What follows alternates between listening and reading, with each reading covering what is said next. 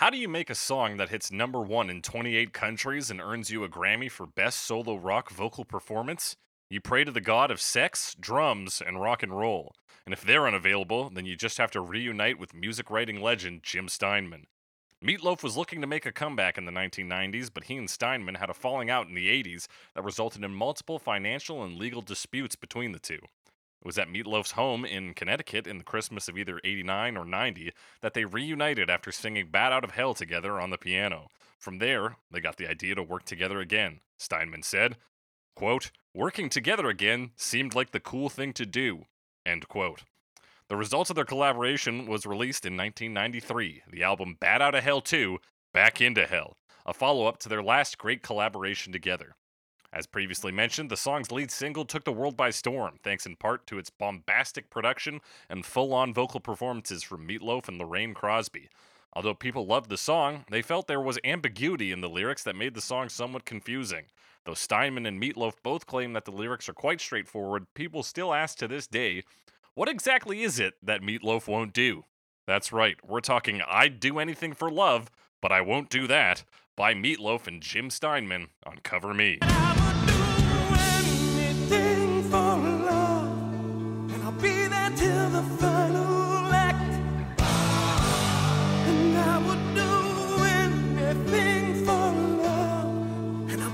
That's right.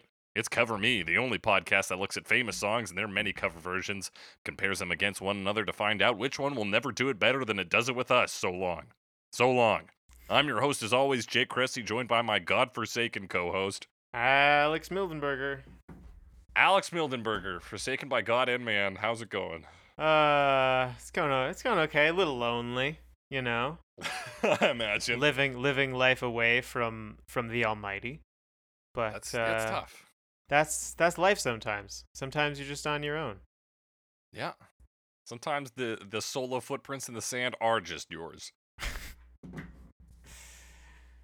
Rough. Um, No one to carry. Things are good. It's it's becoming autumn. It's it's autumnal weather. yeah. I've been busting out the word autumnal a lot. How do you feel about that? I word? I like the word, and the reason I like the word is because like you really get to use the the n in autumn yeah. because you know I usually don't pronounce it, but autumnal, you do. You get to Yeah, do that it. mn sound, Mm. and and that's Fuck a yeah. that's a good word for that reason. Yeah. And yeah, I'm just describing things. I mean, all it means is like autumn, like right, or like of autumn. Yeah. But it also means like orange and brown sometimes. Yeah, yeah. You can use it to describe color. I I use it to describe the weather. I'm like that weather's pretty autumnal out there, so you know it's not gonna be super warm. It's not gonna be super cold either. And yeah, it's just yeah, it's still I mean it's still late summer. We're there Mhm. we're we're getting some nice leaves. Some of the leaves are changing colors. That's always nice. You know? Yeah, Um very pretty. But we're we're getting there. We're getting there. we're getting there. I've had these experiences. This is we're we're talking about the weather deep this week, but where I will, and I've only had this in the past couple of years, where I'll step outside on a certain day, and it won't be like the equinox or the uh the solstice or whatever, you know, when the the seasons legally change. Right. But I'll step out and I will breathe in the air, and I will just be like, oh yeah, it's it like now it is autumn, or like now it is As of now. My And then it's- assessment just, is just like like things spring. change. There's like a shift in my perspective that something in the air tells me that that the season is over. And that's I don't know. Have you ever had that experience? Yeah, I think so to a degree. I mean, it, it's not necessarily the air. It might be like suddenly looking up and being like, "Oh shit! When did the, all the leaves turn yellow?" Mm, yeah, it can be something like that. But it's something. Or like, "Wait, Um, when did yeah, it? some- When did it snow? Fuck! Not again." Yeah, you're like, oh shit, it's, colder than it. It's it finally should spring. Little Calgary joke Yeah. for you there. That's a little. Oh yeah, old Calgary, land of the snow and not much else. Um, Alex, a little bit of music news for you.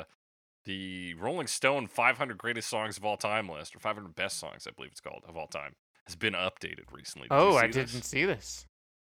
Um, so that throws everything we've ever said on this podcast into disarray. No, not really, but uh, We have to update all those episodes with the new numbers. yeah. Well, I've actually got a a blog post I've written. You know, sometimes I do those. Oh yeah. So I've, I've I've collated a list of what's on the list now.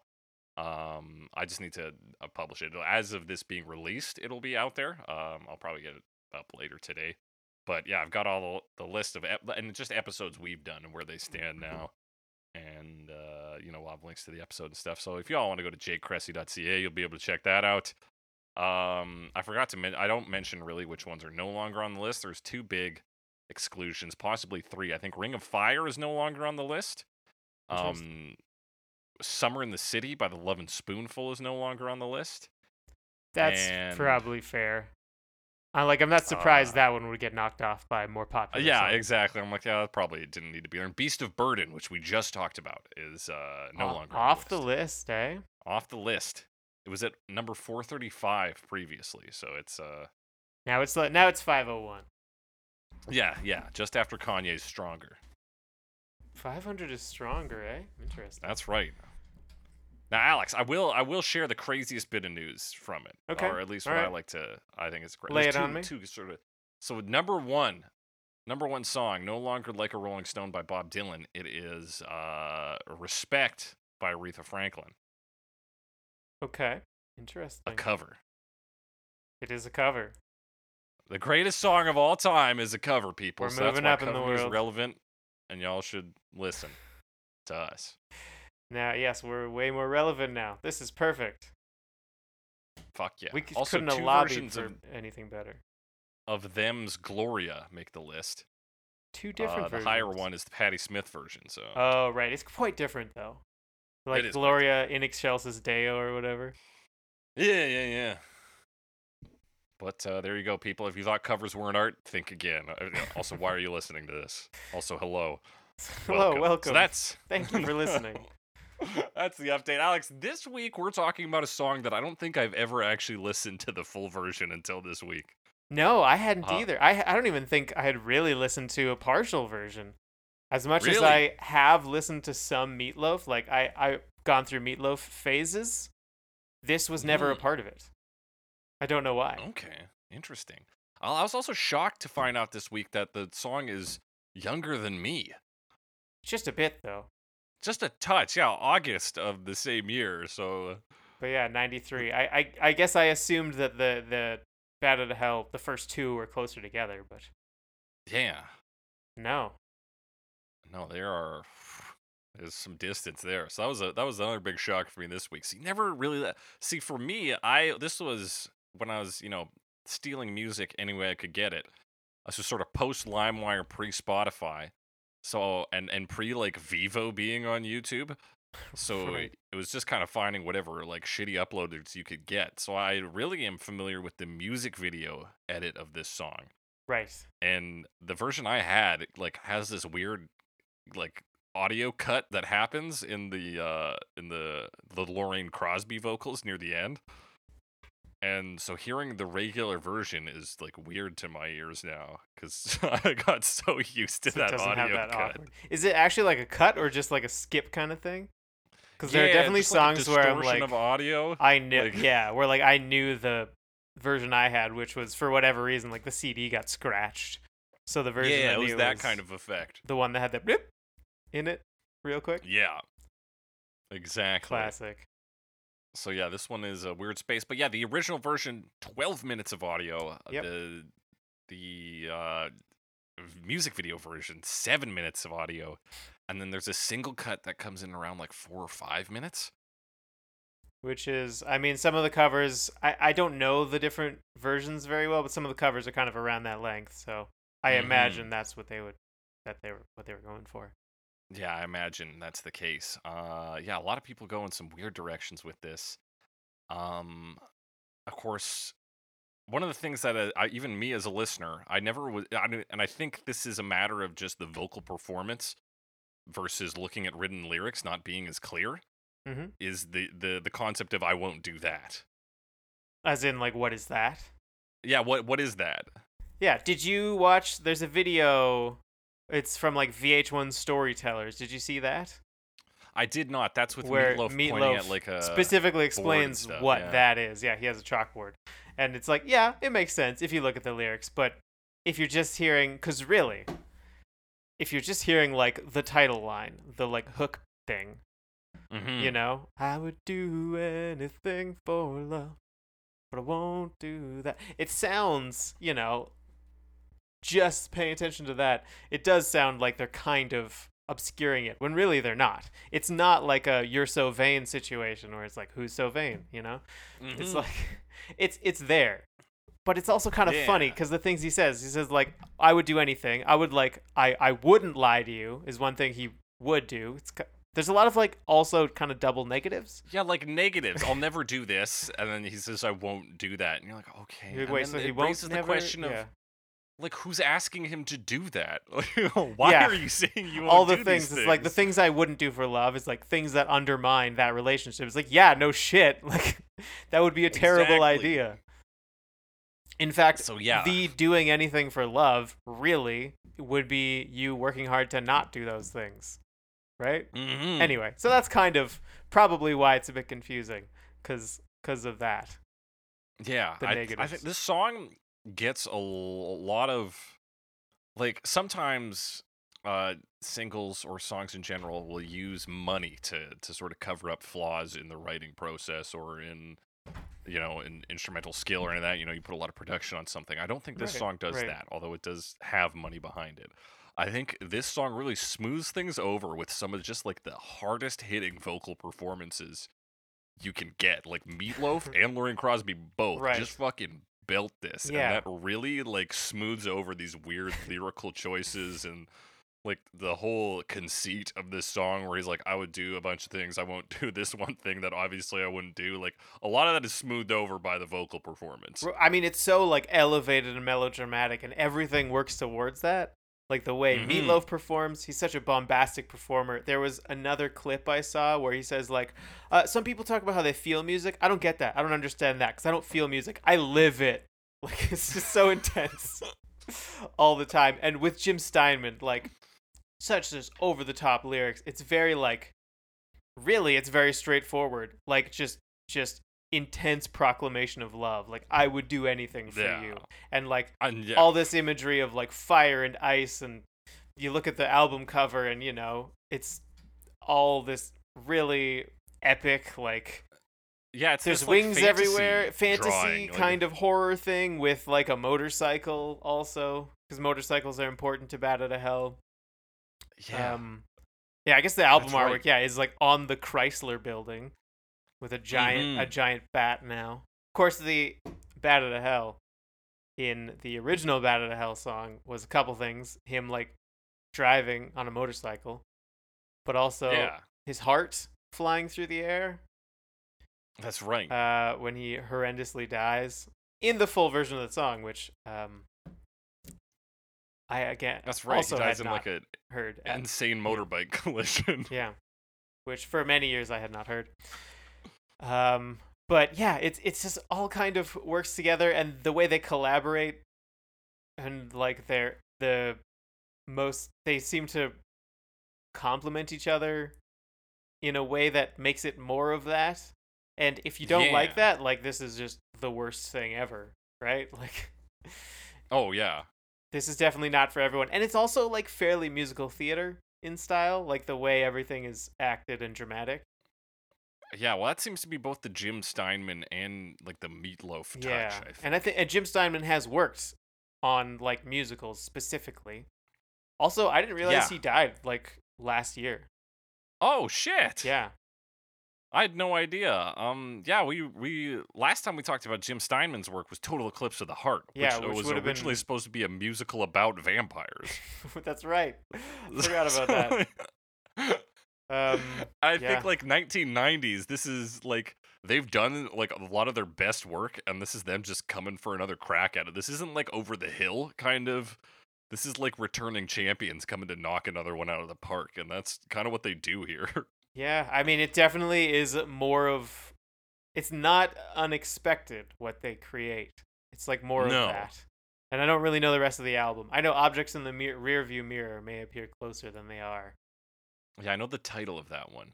Nothing Ah, else about it though. because of John Bell. Thank, shout out to John Bell for basically telling me Meatloaf songs I should listen to. And then I did back in junior Shout high out, school. John. Um, yeah. with that, Alex, let's get into these these lyrics. Yeah, let's which talk about some lyrics. Mostly straightforward. Which are let's, let's talk many, about it. though. Uh, They are many. And I would do anything for love. I'd run right into hell and back. I would do anything for love. I'll never lie to you. That's a fact. But I'll never forget the way you feel right now. Oh no, no way. And I would do anything for love, but I won't do that. No, I won't do that. Anything for love, I would do anything for love. I would do anything for love, but I won't do that. No, I won't do that. Yeah, this is kind of the like it's called an intro. It's kind of like a chorus right off the bat because it's really similar to the Yeah. other choruses. Um, and this is kind of that confusing part because he sort of phrases what he will and won't do the same. Like Yeah. because what he will do, he'll run right into hell. Like he'll and and come back. That's impossible, right? Um, he'd do anything, uh, but so like what he would do is never lie to you, but what he won't do is forget the way you feel right now, right? So like, I know. Like, what is that? so he says "I'll never" for both of them, and it's like phrased the same way, so it's really awkward. So that's probably why it's Mhm. confusing. Even though if you think about it, but there's no really time to think about it. And it like Again, well, you got to remember that not only that, but the spacing between lines. Like when we read it here, I'll never forget the way you feel right now. No, no way. And I would do anything for love, but I won't do that. That's a complete thought, and we can acknowledge that. But in the songs, but I'll never forget the way you feel right now. Oh no, no way. And I would do anything for love. But I won't do that. Like, like fucking it out a 30 seconds Yeah. have passed by. yes, it's quite. It's quite. Yeah, everything takes a long time in this song too. That's why it's 12 minutes long. Yeah.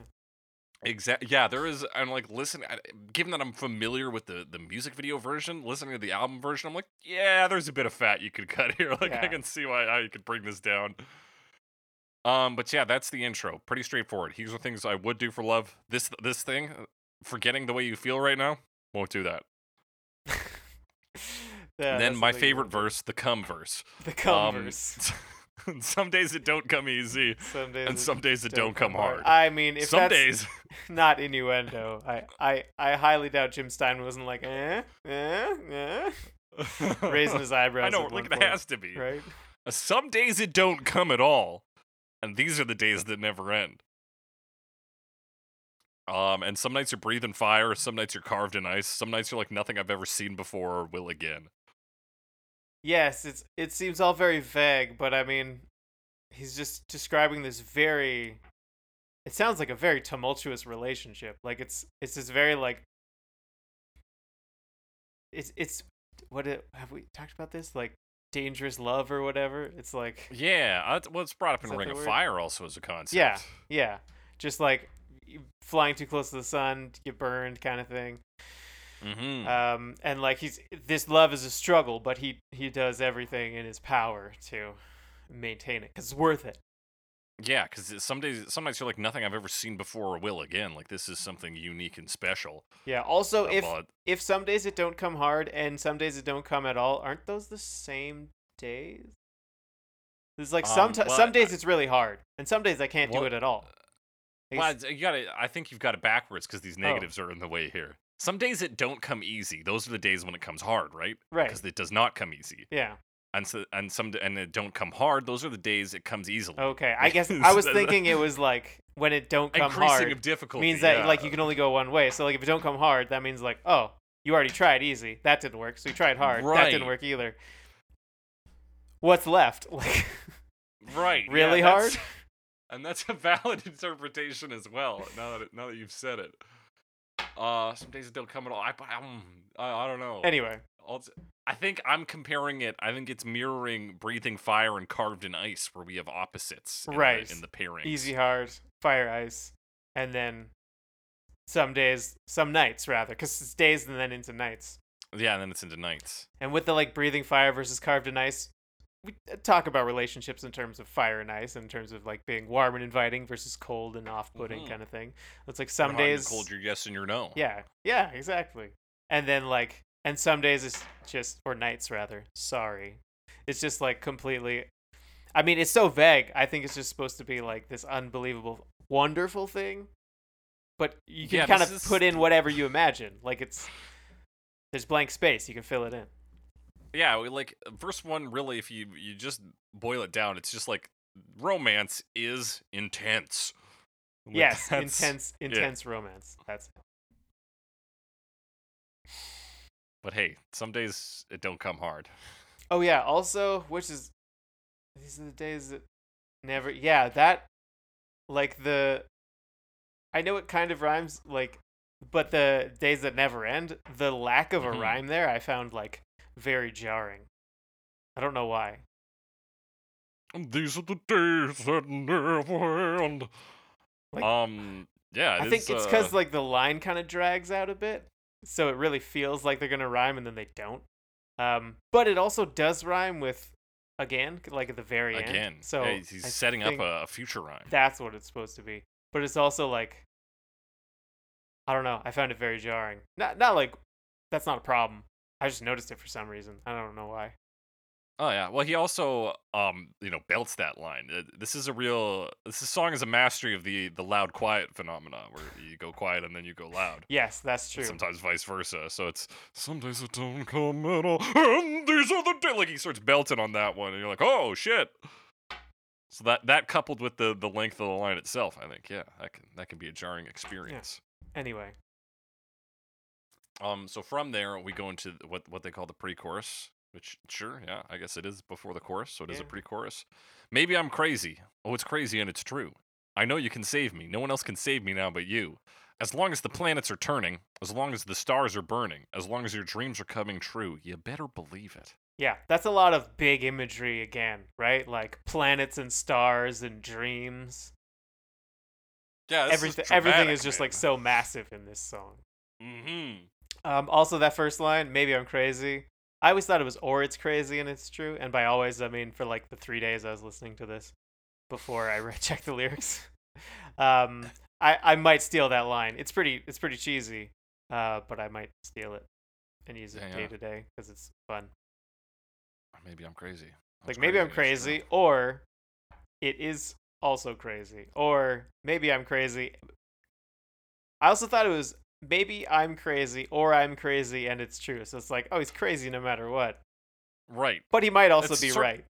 That's you may be right. I may be crazy, but it just might be a lunatic you're looking for. It's Yeah. just Billy Joel. Alex. Yeah, this is. I mean, this is just a Billy Joel song, really. Really, yeah. When you look at it, um, no, yeah, I like I like that. Or it's crazy. It's not. Anyway, It's not true in this scenario. It seems to be just oh, it's crazy and it's true. but- yeah, it's crazy. Like maybe I'm crazy, but there's some craziness here, no matter what.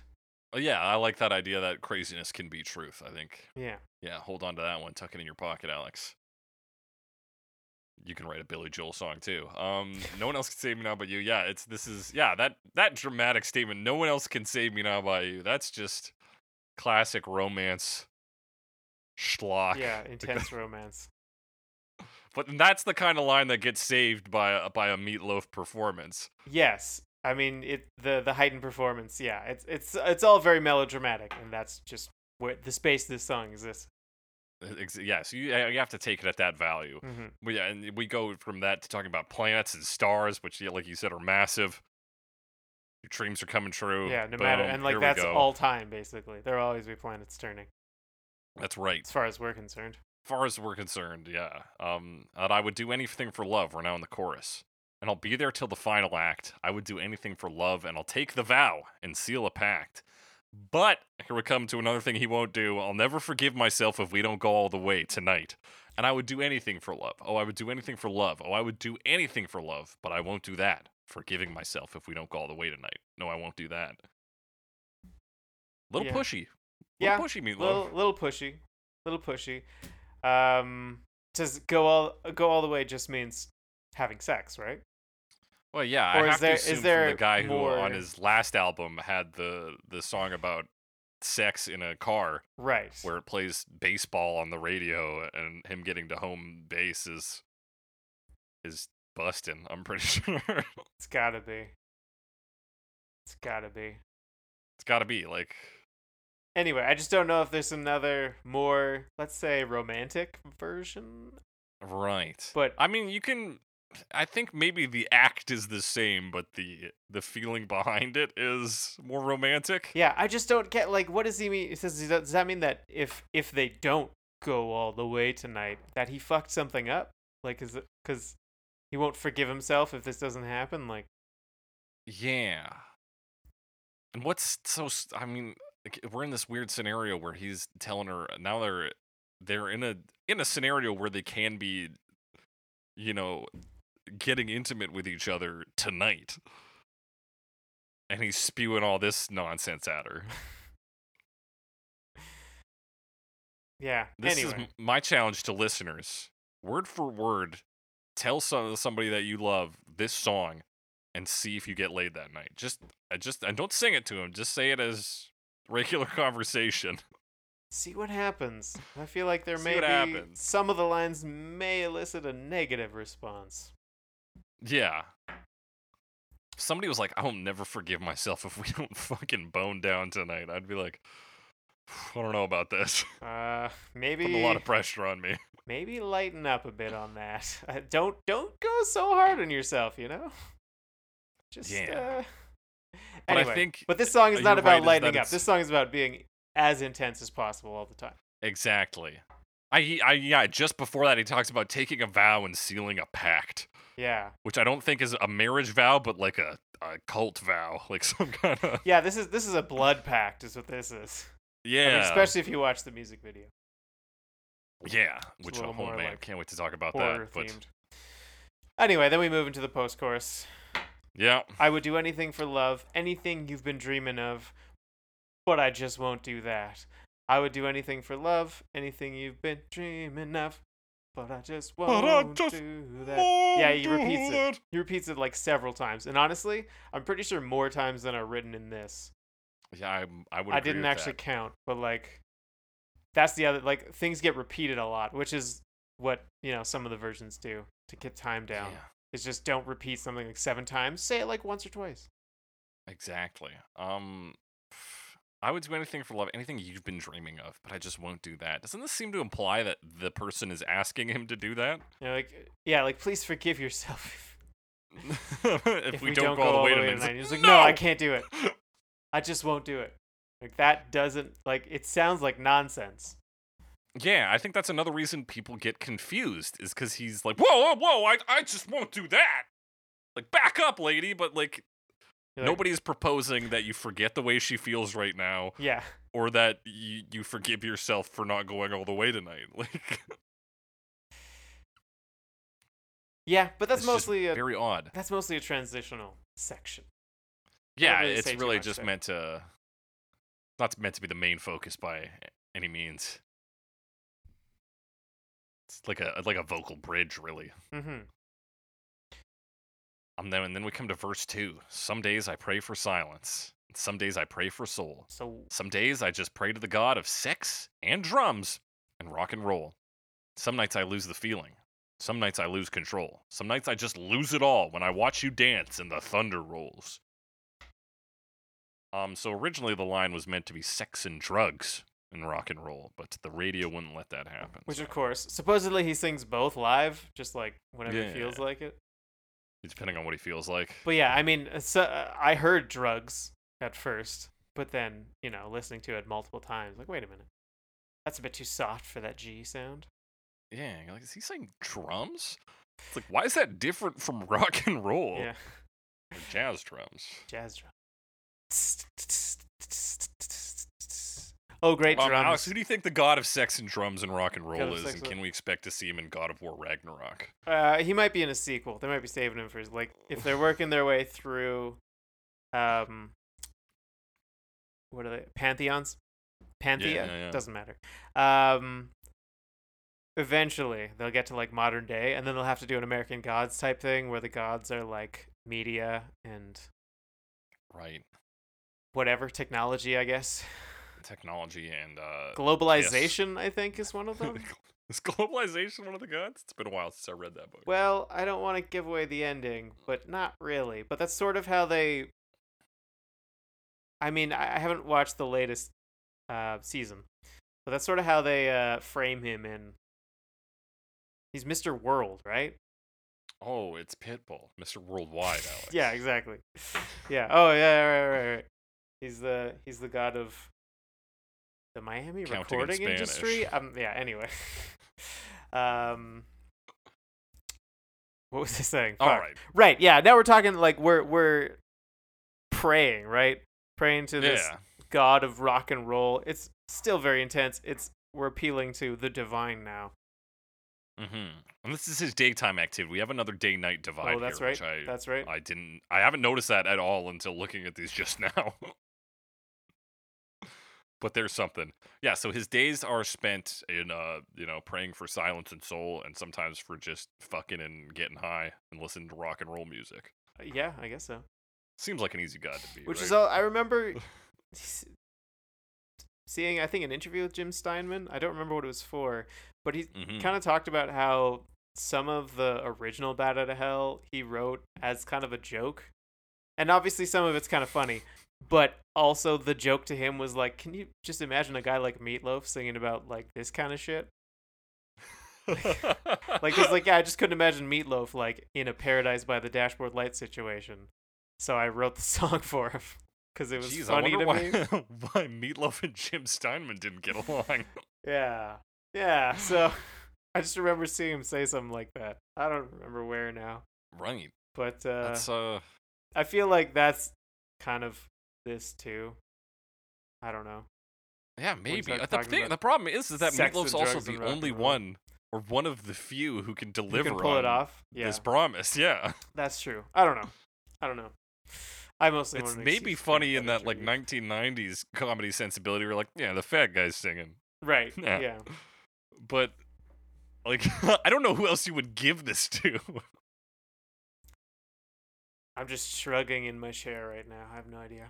I know. I mean, to bring up Total Eclipse of a Heart of the Heart, we listened to quite a few covers that week. The the version we ultimately gave best version to was the band called Straight Out of Junior High, which was like a two minute pop punk version, which is like about the only other acceptable approach. Just completely of the- changing it. Yeah, because like- of the cringe value, I guess, right? Because it's like, wow, you're Right. being super emotional, Yeah, like who like else a teenager. would be that melodramatic? Oh, I know. Someone who doesn't know how to function in in society yet. Yeah. So this one is, I guess, to sum up verse two, a lot of melodrama. Um, and the one line I hadn't heard in this before because some some for some reason I don't think it was in the the music video version is the some nights I just lose it all when I watch you dance and the thunder rolls. Yeah, I thought you said Thunder Road when I first heard it because I had just listened to some Springsteen. And I was like, oh shit. Okay. He just yeah, referenced the thing oh, I just heard, but nah, I just misheard. No, he's he's referencing the sweet treat thunder rolls. That exists? Is that real? No.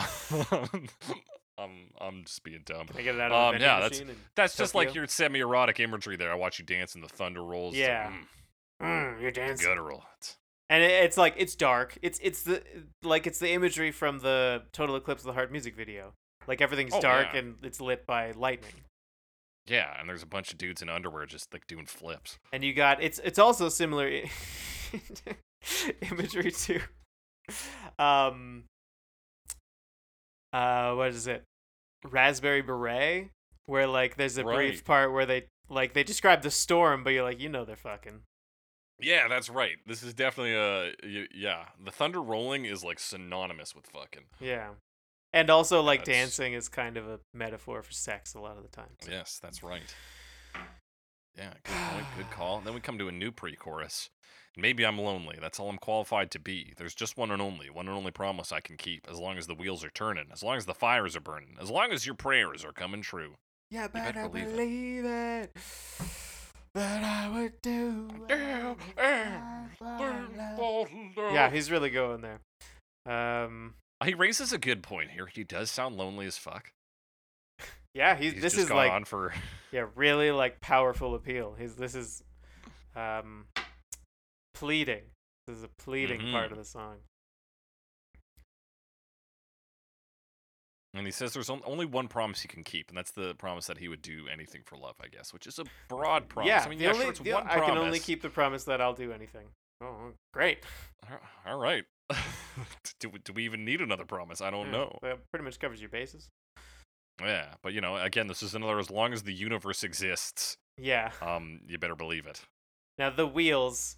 I mean, of course, now I think we're getting back into the like motorcycle, the wheels and the Mm. fire. I mean, I'm picturing a motorcycle leaving a trail of fire. I don't know about you. Um, yeah, no, yeah, that's pretty much. Yeah, it's Back to the Future, but with a motorcycle instead of a DeLorean. Yeah.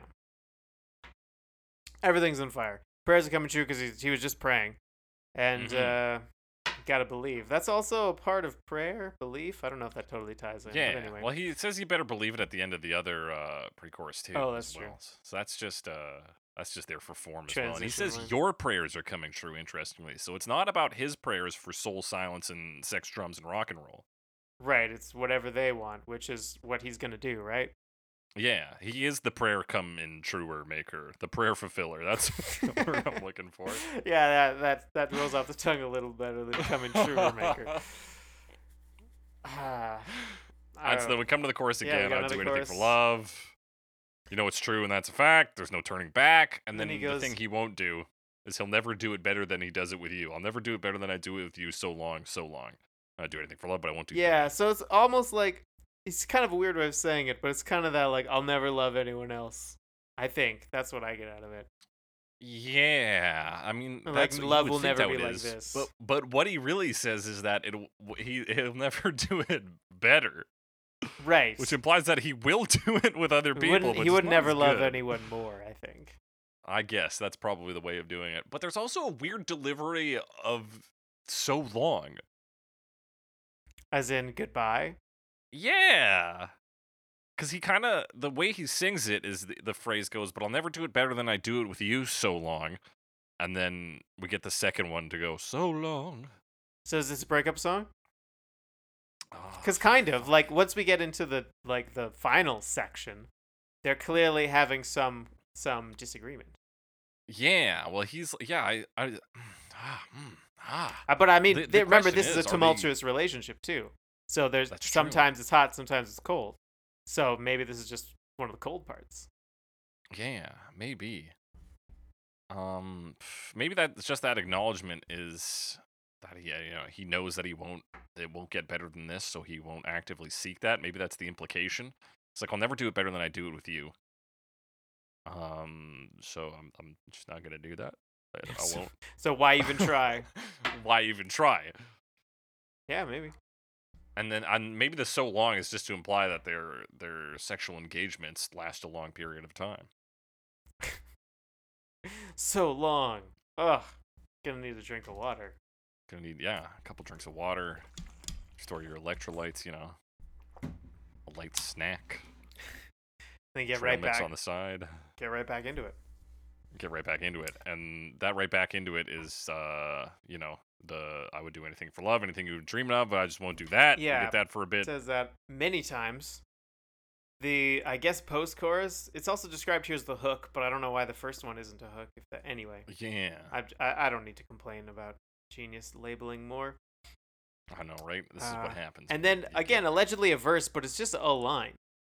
I'll never stop dreaming of you every night of my life. But that also makes it seem like a breakup. right? And he says, "No way." And then I would do anything for love a couple times, but I won't do that. Right, but I won't do that. I won't stop dreaming of you. Yeah. And then Um, duet time. yeah, we get to the Lorraine Crosby verses, which are So she kind of sounds like maybe this is too early. To, oh well, kind of sounds like Bonnie Tyler. A bit, yeah. Bonnie Tyler was originally um, one of the people they looked to do the part, I believe. Clearly, they had a on that. style in mind, but it's not Mhm. a common style, so they found the right person. Yeah, or I don't think it's because she. style. So what the the interesting thing is, Lorraine Crosby sang the guiding vocals on this. So that's, I Oh. guess, where you you go in and you sing so that you can get Meatloaf to come in or who, whomsoever it may be, and they follow the melody you lay out. right. So she did that, and then six months later, they were like, "Hey, can we use your vocals?" Um, and that's why she got like no fucking money Oh. off of this because she had already been paid for the guide vocals. And they just used them in the final version. Yeah, Well, for a guide vocal, she really gives her. I know. Yeah, she fucking belts it. Like, uh, this is really, I think, what takes it from being another Meatloaf song to like a a great like performance piece. Um, because this section is her basically challenging his assertions, and then like ask, "Oh, will you do this? Will you do that?" And he's like, "Yeah." And then she's eventually like, "No, this is what's gonna happen." And then And he says, "No, I won't do that. No, I won't." Yeah. He doesn't. She doesn't believe him. Or she doesn't doesn't believe me. Yeah, we kind of because we kind of end cold. This song has this is a weird thought to bring up, but it's it's an almost and it's maybe because she mentions a midsummer's night fling.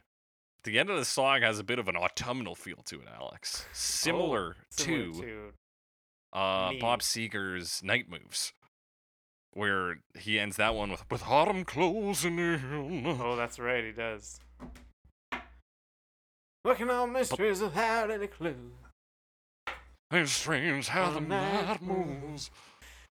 Yeah, but that's this. Um, let's go through these. We kind of we've kind Yeah. of given the shape of these lyrics. Let's say what they actually are. Will you raise me up? Will you help me down? Will you get me right out of this godforsaken town? Will you make it all a little less cold? I can do that, do says that. Meatloaf. Oh, I can do that. Will you hold me sacred? Will you hold me tight? Will you color? She says colorize. I heard cauterize, but I guess colorize makes more sense. Makes sense. more sense than cauterize. colorize my life. I'm so sick of black and white. See, this one isn't included in the music video version. Can you make it all a little less old? I can do that. Oh no, now I can do that. Um, I, I guess we'll stop talking about these yeah, two. there's there's a lot of them. It's quite a lot. She's trying to like. I mean, he says he'll do anything for love, and she's like, "Will you do all this stuff?" Basically. Yeah. Um, you get some classic romance images getting out of godforsaken towns. That's a that's a Bruce That's a Springsteen, image if yeah. there were one. That's a that's that's Born to Run. That's Thunder Road. Mm-hmm. I, and you know, she says, "Will you hold me sacred? Will you hold me tight? Like, will you both, you know, kind of, yeah, keep me close, but also treat me like something awesome? Yeah. And will you, you make my life interesting, basically, and beautiful? You colorize my life? I'm so sick of black and white. So it's not always the same old thing. Make it Mhm. exciting. And he says, "Oh, I can do that." yeah." And like so far, these things are pretty doable. And then she comes Yeah. to this next one. Will you make me some magic with your own two hands? Can you build an emerald city with these grains of sand? Can you give me something I can take home? And he says, I can do that, sure. But like that doesn't even mean anything. Maybe it does. Yeah. I mean, I- uh, mean, not what does it literally, mean? not though? literally. It said it said like it has meaning. What does it mean to build an emerald city with grains of sand? It basically it means to do the impossible. But the Emerald City is a. Yeah, I guess so. But the Emerald city is a facade, isn't it? That Like, kind of it is an act of it? magic, isn't it? Uh, That's I, that's what she asked for before. True, but I, th- I mean, it would be from grains of sand. But the Emerald City itself, right? Yeah, like in- it's not in- emerald. in Wizard of Oz. It's not emerald. It's It's, uh, it's just a so it's city. actually just a set. It's a glasses- backdrop. they put glasses on, right? It's not em- made of emerald. They just put emerald Right. glasses on, and it looks emerald. So I don't know if Oh, that's damn, part of it, emerald. like the fact that the Emerald City, but she's asking for. it. I don't know. Mm-hmm. I guess because then that's further expand upon. Will you cater to every fantasy I've got? You ho- So again, this Emerald City is a is a dream. It's an guess so. illusion. But can you can you? but can make- you like make it real, as real as Mhm. possible, kind of thing? I guess yeah. Yeah. that makes sense. And then the next line is like so, like this is so intense. I don't know why.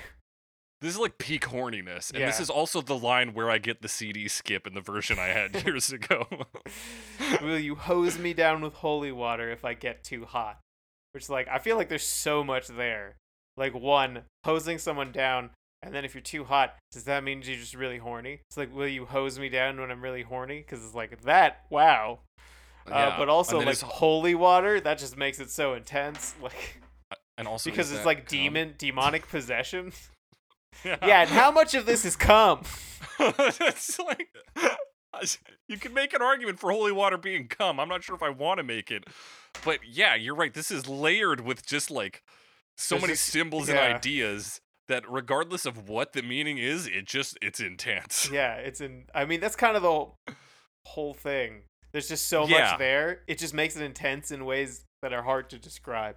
Describe, and this is maybe the peak of it. Yeah. And then of course you got her punching the fucking delivery on too hot. Yeah. Will you take me places I've never known? Now I can do that. Oh no, I can do that. And then we get the flip. She says, No, you fucking wouldn't. She says, After a while, you'll forget everything as a brief interlude and a midsummer night's fling. And then you'll see that it's time to move on. He says, I won't do that. I won't do that. She says, I know the territory. I've been around. I ain't no hollaback girl. Uh, it'll all turn to dust and we'll all fall down. Sooner or later, you'll be screwing around. I won't do that, he says. No, I won't do that. Then we get the outro. Anything for love, I would do anything for love, but I won't do that. No, I won't do that. I won't do that. Yeah, and that's Yeah. the many lyrics of that song. The many lyrics and The many And, lyrics like- and like very strong imagery.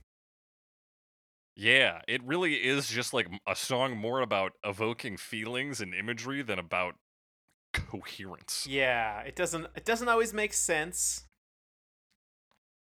grammatically Mhm. or logically.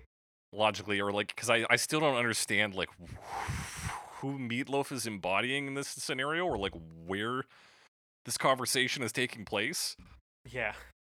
uh there was an old david wong article where he talked about you could determine realism in a film by whether you can imagine those characters taking a dump like it's like oh yeah they, they go to the bathroom and that's Uh, like a sense of realism, right? Like that Right. you can picture that these characters doing human things.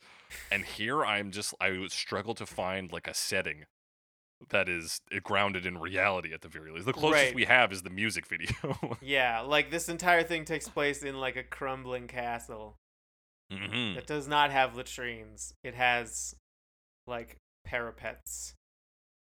Yeah, Even a real word? Anyway, I, I um, think it is. and like like curtains, like sheer curtains. Curtains that you and can see. candles. Yeah, candles. Yeah. So it's it's the every Jim Steinman song takes place in the Total Eclipse of the Heart music video. Ultimately, Basically. And in this sort of like heightened horny reality. yes, everything's very horny and intense, and uh, also monstrous. Yeah, it's almost adjacent to to Walter Hill, the director of uh, The Warriors and also Streets of Fire. Which I mean, Jim Steinman was involved in Streets of Fire, so Exactly, but you know, Walter Hill was like, I wanted to make a movie that teenaged me would like, and that almost seems to be the same approach Jim Steinman has. Where, except maybe instead of teenaged him, it's just like the horniest version of himself. Is like, I want motorcycles, I want sexy vampires, I want gross vampires, I want like nonstop fucking. Like this, this is his. they don't even talk Gift to Yeah, I guess there's kind of yeah. Like there's There no is like implied kind of. orgies at play in, in True. the music video. True. Which we oh, there's oh man, there's so much to talk about. Let, let's talk about the music. let's talk about this music first. So, uh, so, and and that music starts right off with again motorcycle imagery. It's a guitar. This yes, really very similar to guitar. some of the sounds you hear in the first uh, "Bat Out of Hell," uh, which had Yeah, that kind of like, which was all a guitar that sounds like a motorcycle. yeah, and this is of course this is the first track on the album too. This is "Back into Hell." Bat out of Hell, back into hell. So, what better way to bring us back in than with some of this guitar? Yes, absolutely, motorcycle sounds. Um, Mhm. And then piano, lots of piano, pretty fast. Yeah, and that's that piano's pretty consistent throughout. Like, it's definitely one of the backbones of this piece. That dun, dun, dun, yeah, dun, and dun, Jim dun, Steinman dun. plays the piano. I didn't actually look at the credits. I suspect he does play the piano on this. Because like, I'd be who- shocked Who else would, right? Really, yeah. No, Roy Baton. Roy Baton. We talked about him, didn't we? Um, probably. Oh, fucking a! He's the professor. Professor Oak, No, is he the professor? Yeah, from the E Street Band. He's the longtime member of the E Street Band. oh damn. That's right. Well, there you fucking go. I don't know if it's Bitten or Baton, but anyway. Um, well, let me tell you, I'm I'm bitten by the baton bug because this Anyway, is some. That's some pretty cool. So there's another piano, there's yeah. another Springsteen connection. Yeah, Um, yeah. So yeah, and so we get like the addition of drums and some screaming guitar in this. Yes, they got that like screaming distorted guitar. It doesn't really take the lead, but it's kind of always No. there, or there it's a lot of the time. When it really It's gets down low, it's not. But Yeah, it's really auxiliary and meant to sort of fill in the space. Like we're building chaos and insanity. And it takes one minute and 50 seconds to get to vocals. yeah, there's a but right before that, the guitar's like screeching in and like slowly getting just like screechier and screechier, and then it does it starts to do this like crescendo up to the vocals. Yeah, so I guess the Yeah. guitar kind of takes the lead at that point. But there's a bit where it's like jumping back and forth between left and right channels, like quickly. Yeah, it's really moving around to Yeah. build more of a space than to be the lead instrument. Yeah. So there's just so much that happens in this song. Yeah, it's like we've just been getting a nonstop build for just about two minutes, Yeah. and then it comes right back down to give we us this. back fucking- down, get into that ballad, you know, the piano softer. Yeah, this tender meatloaf coming in, hot and fresh and ready to to make us cry. Yes, meat. Meat is singing. Um uh, sorry, I just- Loaf himself. just laughed at my my joke I wrote, which is uh right off the bat. There's backup Ah. vocals. That's uh, that's I think almost exactly what I was going to say accidentally. There is yeah, a sort of backing choir to this like right off the bat, yeah, like supported by these harmonies. Yeah. Even though it's kind of this low point, you know? And then like strings too. You know? yeah. Um yeah, there's just a lot. Um and yeah, then, and then after little yeah. couplets he does, he there's the two notes on the piano. that's right. Dun, dun. That's kind of an important part uh of the of the melody there. Mm-hmm. I would do anything for love. Run right into hell and back and then bum bum like Yeah. I don't even know like what is that? What do you call that? It's It's like important it's almost it's like musical punctuation. Yeah, it's I like guess a so. period. because it just it's it, really punctuates it. And uh, what else has that? Um, Royals had something like that. right. It's more an echo Number in 30 Royals. on the 500 greatest songs of all time list. Uh, so we could be royal, like it has Mm, that yeah, kind right. of thing. Um. Anyway, it's very memorable. Like you can't not have that. You kind of have to sing along, even though it's not a vocal part. Mhm. I think I feel like they do get backup vocals on it at one point. Yeah, they go. Ah, I think I think you're right. Yeah. I think you're But right. yeah, it is like it's ingrained into the the song pretty well. And then of course we pick up because there's a lot of back and forth in this. There's a lot of slow and fast and loud and soft. Mhm. Um, and this is where we get that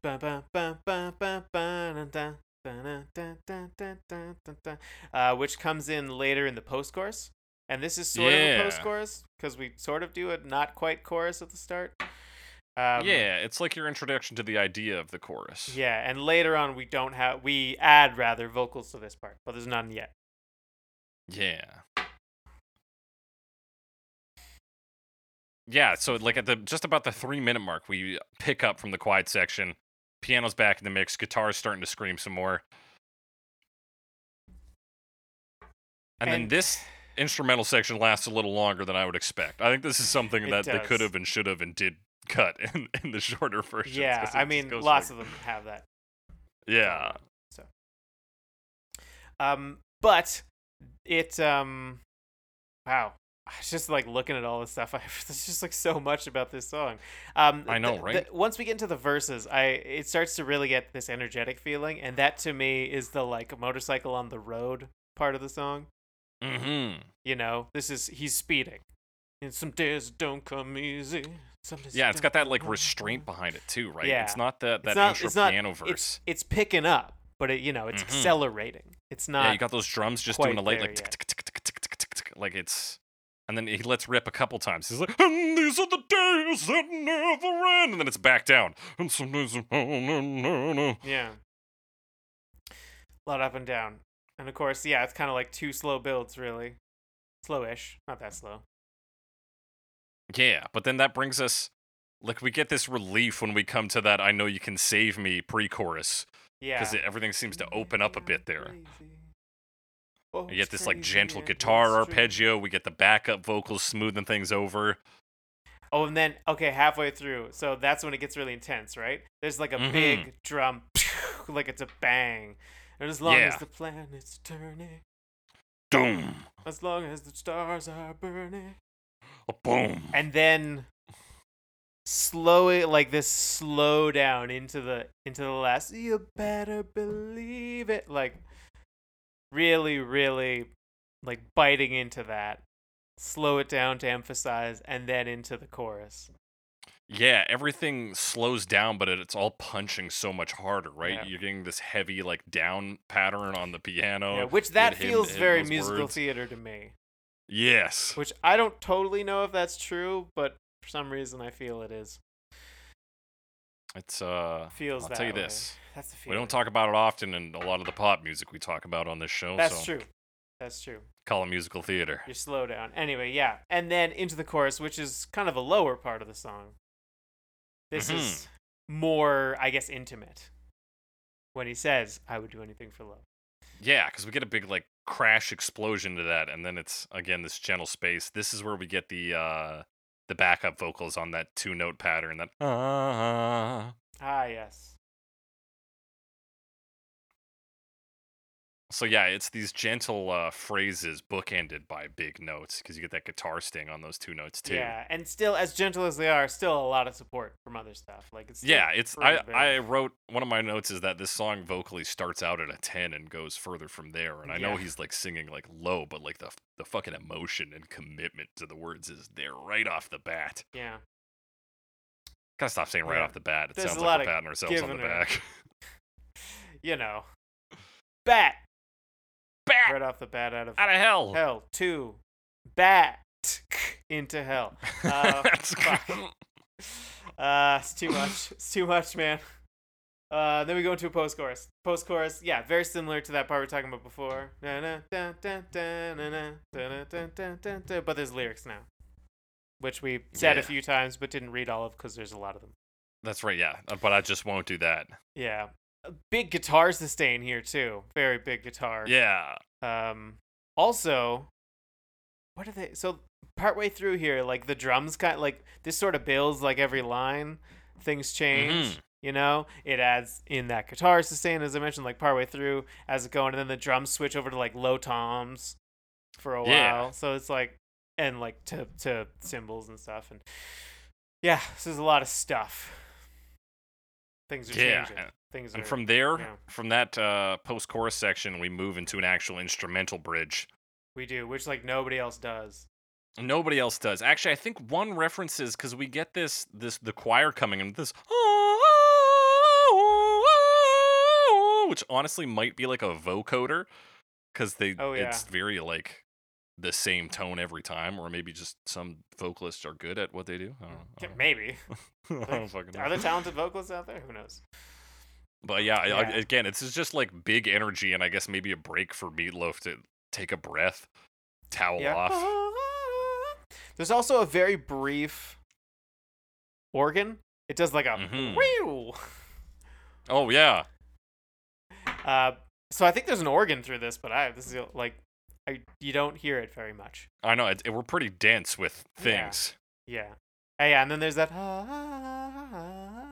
Yeah, and that bit. takes us back to Back pretty much a hyped up version of the intro there. Back into the post chorus for a bit, right? Dun, dun. Oh yeah, just without Yeah. vocals. Yeah, it's the intro. Yeah, I see.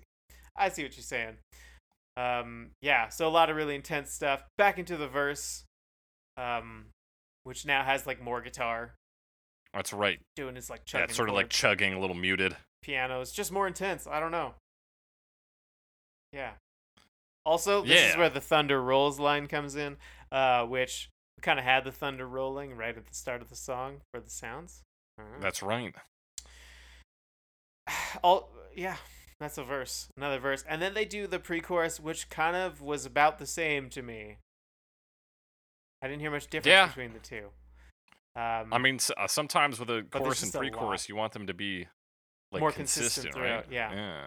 which yeah like fine it's just there's been so much like then this builds then this builds and then there's more that like Again, there's so much dynamics in this song that like to have it go back to something more static is like, oh, yeah weird. and uh there's like a jingle bell no this that's later it's after the chorus sorry uh then of course there's a guitar now but it's still fairly low That's right. Um. He, oh, this is where he does his like no. He says no. no, yeah, that like really Yeah. growled one. and Yeah, around seven it. minutes forty seconds, I believe. Um. That's this part. Um. And then it goes back into that post-chorus, and there's a little bit more. There's like a bell sound, like a jingle kind of, for like a Mhm, bit. there's- yeah, like sleigh bells in the section that follows this. and uh, some more more like deep low strings, and they're really like digging into the sound. So like this is just going all out at this point.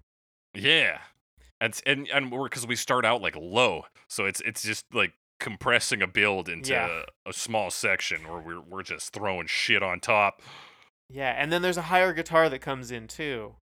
Uh, playing these like high, fast descending arpeggios that like do hard cuts back and forth from left and right. Yeah, it's yeah, it's moving from left to right and back again. It's but like very fast. very swift. It's not fading. You can feel and it, then man. for about the nine minute mark, we come back down to vocals and pianos for that that verse, which Yeah, is that- really just one new line. Yeah, that one line.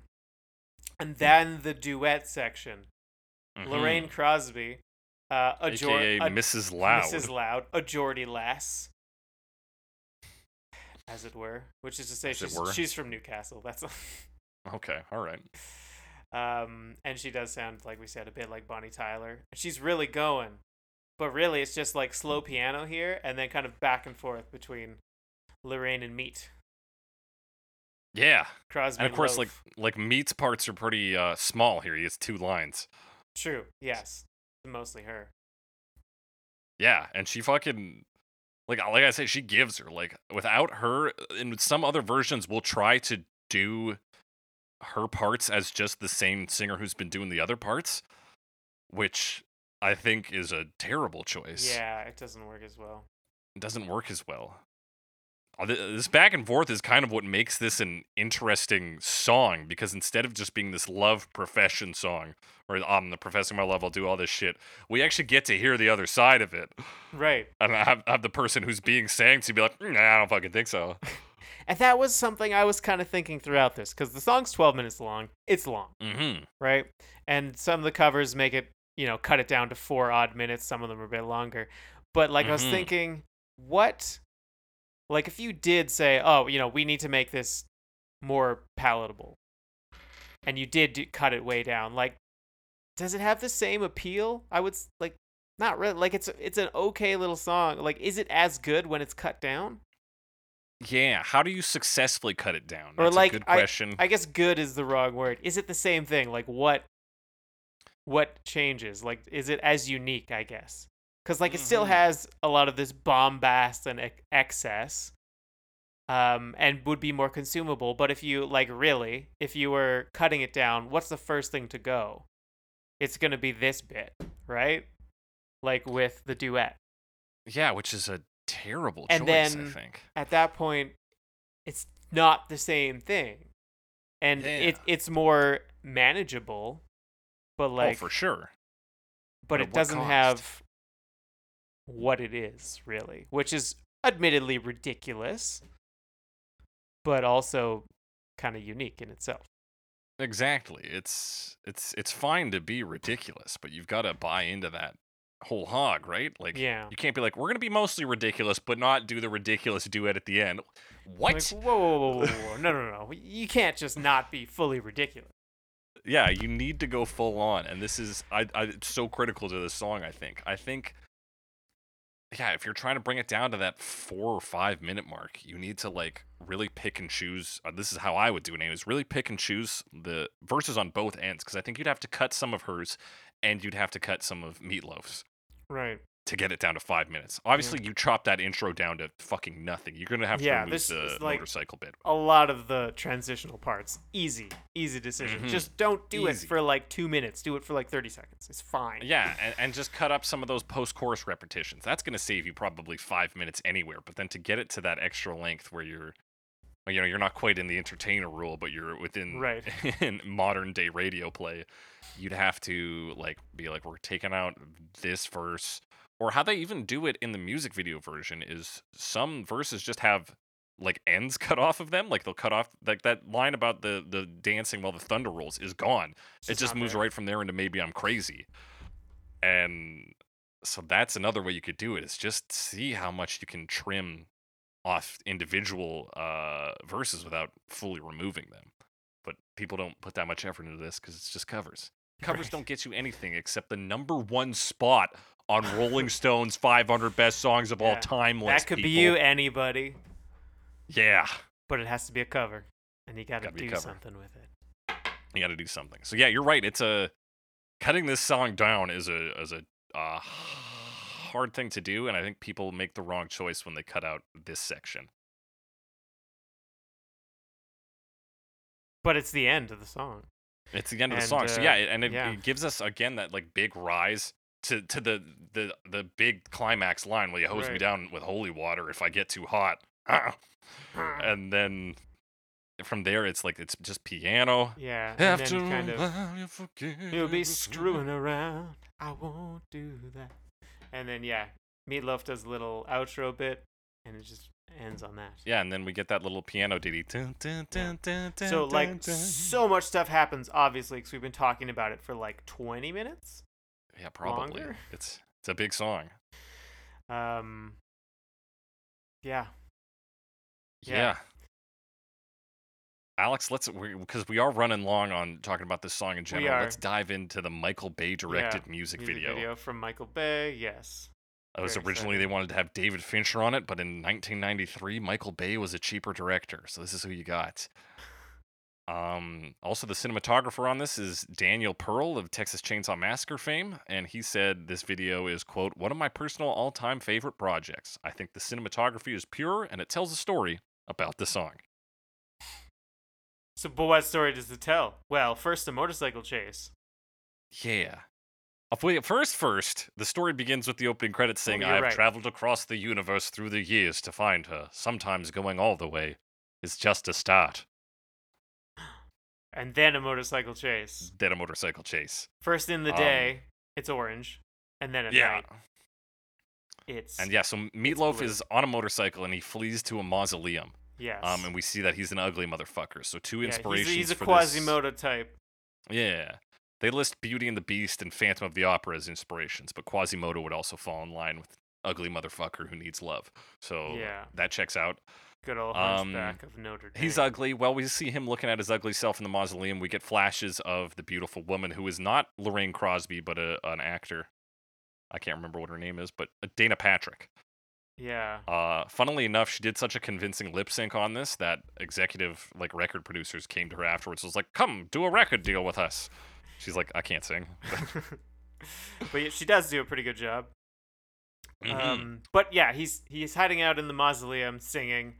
There's a lot of like lightning flashing, and the police come in. They're looking at all this old cobweb covered stuff. yeah, you got two guys. You got flashlight Right. cop and shotgun cop, and they're about to fuck everything up in here. Oh yeah, and then he bursts through a solid stone wall a on his motorcycle, solid s- stone wall on a motorcycle, and then which the police surprises the cop. in their shock, One of them. shoot a chandelier, which comes down and kills them. Yes, does it kill? one cop now? One Uh, cop yeah, it's very least is dead. confusing. One cop is dead. I assume the other one went away and was like, "Hey, the meatloaf fucking murdered this cop and not me with my shotgun that I shot into a chandelier." Uh, we got to go to the mausoleum and find out what's going on, because then eventually the cops come to investigate this crime scene. True. And So that's what I think uh, happens there. But that's some wily coyote shit. Yeah. They're like, "I got the shotgun. I'm gonna kill the beast." oh no! A chandelier landed on me. And then there's blood. That's how you know he's dead. That's how you know he's dead. Um, and, and, the- and his flashlight Meatloaf, falls to the ground. He's running through the forest. Um, Mm-hmm. but there's also a woman who's bathing, I guess, Yeah, in a fountain, in a fountain. like a um, man-made fountain. in the middle of the forest. So she's like very her her shots are very colorful, and bright, and then when it shows Meatloaf, it's like all dark and yeah, because they're running through the same woods. Because she he drops his amulet while he's peeping on her, and then she picks it up and pursues him. And so when he's running through the woods, it's this dark, foggy, spooky town, and when she's running through, it's like very green and and nice and lush. yes, goes back and forth, and now yeah, she's chasing him, which is, I guess she's just trying to bring the pendant back. Yeah, But also she's horny for him. So true. There's that. How sh- how she figured out that out, I don't know. But so he flees back to his his his mansion, presumably right beside the mausoleum, and then he is uh, sitting in his chair, surrounded by candles, Drinking it from his can goblet. drinking his wine. Yeah, and in the goblet you can see her in the goblet. A reflection of her running around the forest because not only is he an ugly guy, he's a magical ugly guy. presumably. Um, Um, and then oh yeah, and then she gets into the mansion, yes. and he like And- slides away. The fucking chair just fucking whips out of there. It slides on like a track. and then it comes back and he's not in it and so he's like watching Yeah. her and there's some of these shots that are very you know total eclipse of the heart where you know she's walking through the door it's lit from behind there's kind of fog so you can see the light Mm-hmm. And so she curls up in that chair where he, he just was, and she naps, and then her nap somehow turns into her bathing in a bath there with a bunch of candles around her. that's yes Um, bathing i'd say fully clothed but not quite fully clothed but clothed yeah, um scantily clad, yeah. you might say. and then to cut back to the police investigating whatever's happening Yeah, and they're like, the, "What- I the don't know what the fuck's the going one on police here. officer Yeah, the accidental death of one police officer. I, I'm trying to figure out what Meatloaf's crime is here, besides being ugly. I mean, obviously Well, he he's did something before because death they were they were chasing They're him chasing before. him. Yeah. So yeah, obviously Um, he is getting pinned for that. Um, yeah, and then it shows. Meatloaf just singing without the makeup. Uh, a bit, yeah. For so bit. first we've got her on the bed, Right. or yeah, maybe that's after. But she's on the It's bed, and the then time. these these ladies spring up from under the bed. yeah. Which is, I mean, this is a year after Bram Stoker's Dracula came out, but that's very similar to part of Bram Stoker's Dracula. Right. Um, have you watched that movie? Um, I think I'm familiar with that scene, Yeah, but Kind of a kind of an odd part where um, Keanu Reeves gets like I guess tempted or hypnotized by like the brides of Dracula. right, yeah, yeah. It's been a while. I don't remember the specifics, but very similar to that, where they're kind of like popping out of sheets. Yeah. So they're popping out as he sings just beside the bed about doing it so long. and then he breaks all the mirrors in the house. Like he's Rick Springfield in uh, Jesse's Girl. Jesse's girl. yes. No, Rick Springfield, known mirror breaker, uh, breaker of mirrors. Um, and then he starts playing into this like I mean, I know it's not a hurdy gurdy, but I would like to call it that because it's just like this old timey gizmo uh, organ. Where's the? Where's that? I'm trying to find. The, Um, it's close to when it's we're getting close to her singing her part where she goes onto that like therapist lounge chair. right. Is he's like old school? Yeah, it's like some kind of weird music box, but he can like. Maybe He like sings into it. There's like a microphone attachment on it, like it's a, Yeah. a phone. is it like and an then- old school audio recorder? Maybe because then he also seems to operate a crank on the side that may be raising up her her uh, chair that she's in, or it might be unrelated to that. But right. Well, she's floating in this chair, and then says, "Will you raise me up?" yeah, And he says, "Yeah," and she still doesn't believe him. it's like I'm doing it right now. And this is, of course, the same moment the cops show up, and then Meatloaf and the lovely lady run away together. They look at each other, share an intimate moment, and that transforms Meatloaf back into a man instead of the, the beast. Which is But- probably good because apparently that makeup took a really long time to put on. Yeah, I don't doubt that. They uh, they were apparently over budget on this, and uh, I imagine half of that was on makeup. Yeah. Just making up meatloaf. But then he turns into regular meatloaf. Yeah, but then the problem is, is that the the cops have found the amulet at this point. Now, what that means for anyone, I don't fucking know, man. But they escape on a motorcycle, ride off into, I guess, the sunset, but it might be the sunrise, yeah, considering it's been either night either way, they're time. riding into the sun, Yeah. and then she's she's holding up her arms and with her little like billowy dress thing. It looks kind of neat. It's like Yeah. Oh yeah, she does hold up her arms. I mean, Michael Bay is known for his his visuals. and this this music video is nothing if not visual. Yeah. It's it's, It's an interesting audio. video.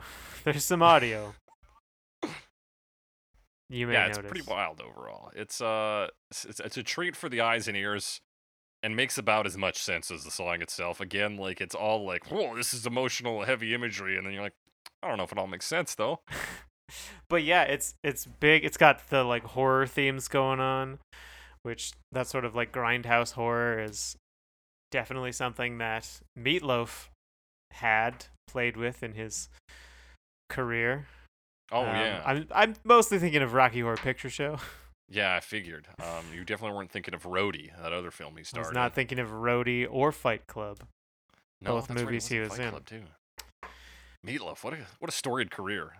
Um, that's it. That's the original. Let's get Yeah. into these covers, Alex. Starting with Vox Mystica in 1993, the same year this came out. I would do anything for love and run right into hell and back.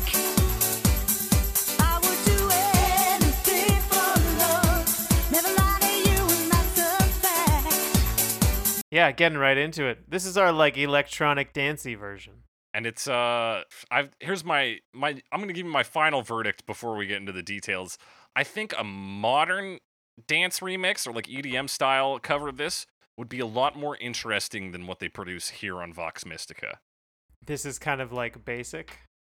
Yeah, it's very like even is the word I would use to describe it. We establish the rhythm, Yeah, it is. we throw in some auxiliary synths here and there, but beyond that, it's all very flat. And like even the, the vocalist herself, she she's not a bad singer, but she doesn't punch anything like she should. No, it's not. There's no, no uh, real emphasis on that. It's just kind of doing the lyrics, and it's very like bouncy. Like the Yeah. piano part that comes in is, it's so bouncy. It's just a very know, it's like bouncy. bum, bum, It's bouncy all around, which I guess assists with the dancing. And you know, you get that boots and cats, but I actually wasn't really expecting them to do the actual verses. Listening to the beginning, but like, what else are you gonna do for seven minutes?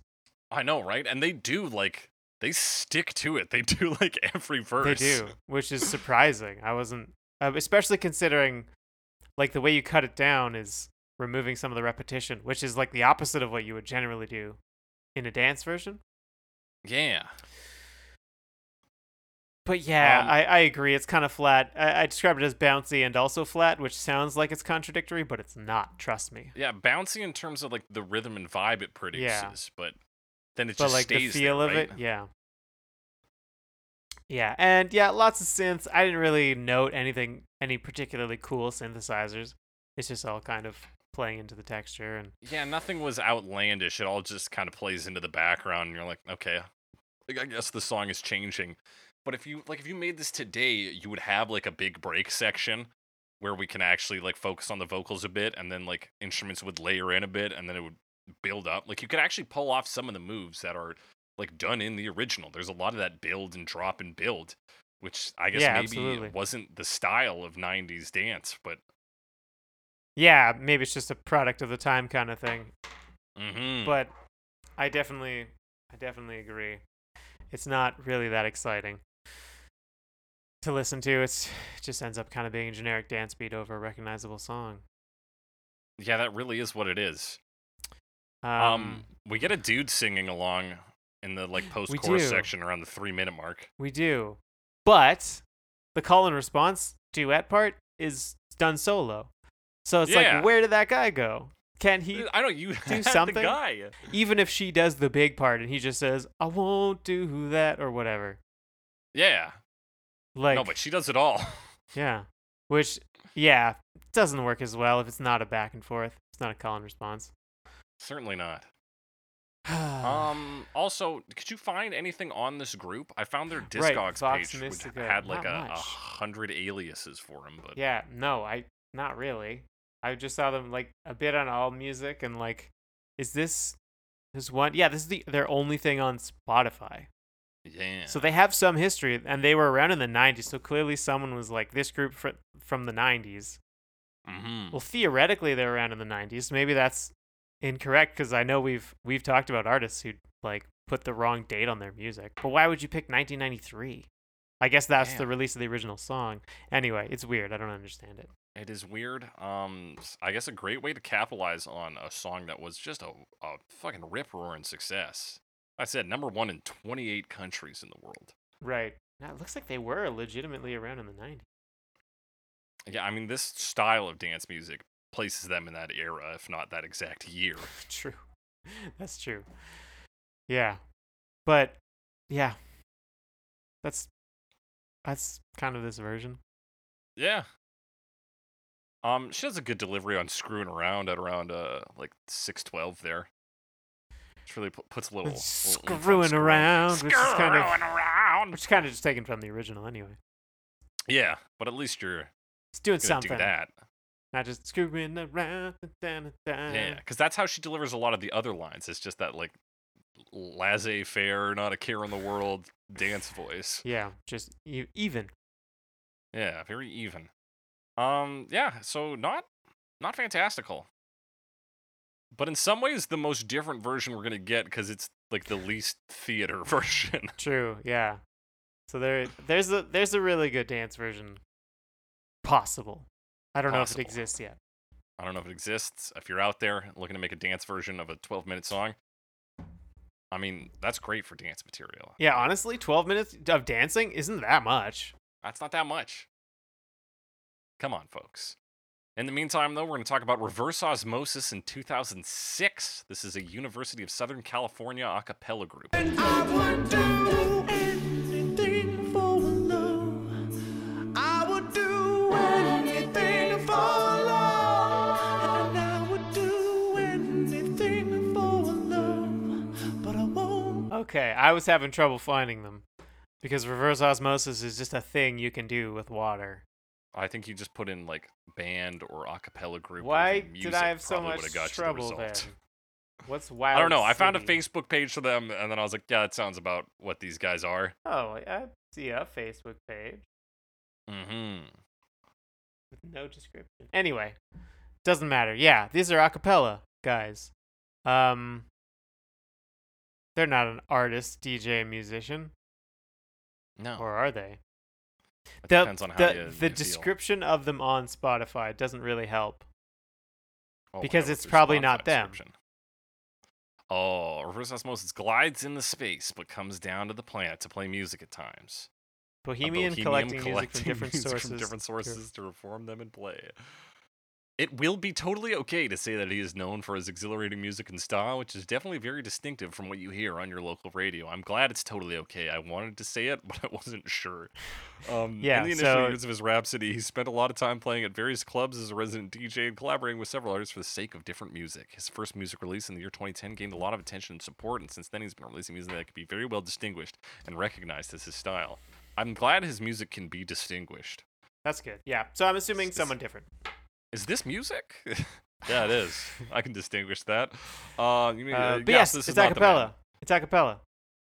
It is acapella, baby. Um, which normally I would I would just say no, bad, very bad. No, we're not going to talk about this. Um, But I'd say acapella also occupies this weird space of musical theater, a different realm than Meatloaf himself occupies. Yeah. But it's not a huge leap to say let's take a Meatloaf song and do acapella for it. Yeah, and this is one of the first ones. That, I mean, uh, several of them do this, but like, um, cuts out a lot of stuff. And because it's a cappella and has such a focus on the vocals, they don't have like any instrumental sections. Mm-hmm. So that cuts the time down, and then they cut down a lot of the repetition as well. Yeah. And I would say they one of the big things they suffer from on this is maybe just not having enough voices on this. Cuz they can handle the sort of down low energy sections really well, but then when it comes time to punch up, I feel like there's it doesn't feel as lift. big. Yeah, Yeah. I thought it felt sufficiently big, like for uh mostly just vocal thing. You know, you don't have the support from the strings and the whatever Mhm. electric guitars. But, right. yeah, I, uh, I, I'm I'm not expecting them to reach yeah. the same heights as the original. But I think just a bigger shift is what I needed to see. It seems like you could have added more people to do the lead parts. Yeah, I they do suppose. at a couple of moments, but not overall. Um, structurally, I think they do a pretty good job of of most of the things. yeah, like the cutting a lot of things well. and, and but covering all their bases. Uh, but yes, I, I think I agree with you. What you said before, like we've talked about acapella is kind of a ridiculous thing, but Mhm. also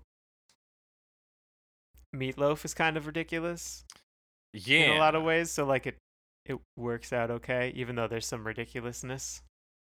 yeah. It's it's like there's enough goofiness here that you don't have to. yeah, And this is maybe where I'm going to complain next is around the one minute and thirty seconds part. Where the backing vocals say meatloaf, and then save me meatloaf. yeah, ridiculous.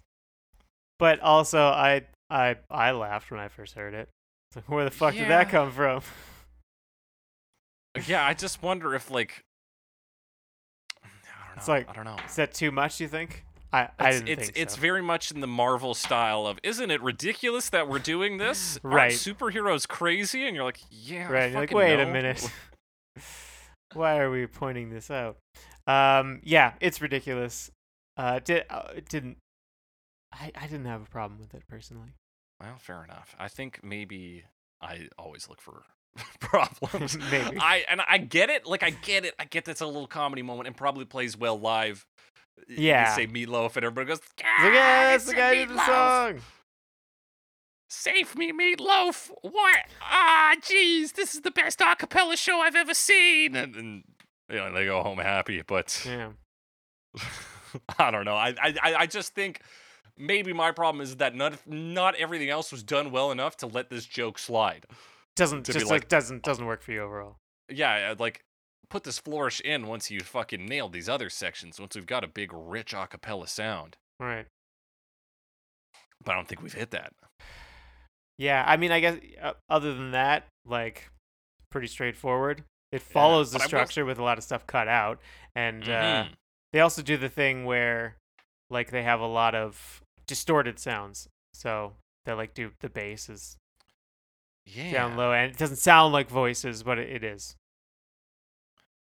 Yeah. Also, I there believe. is an actual guitar briefly. At, like, Is there an actual guitar, or is that their voices distorted? Do you, I? I mean, Because I wasn't sure. I thought maybe it was them like it, it being like, be, like, heavily. heavily distorted. It's Which very again distorted. ra- yeah. raises the other question I always ask about these. What's the point then? What's the I point think- in taking your voice and distorting it to sound indistinguishable from a guitar? In post production.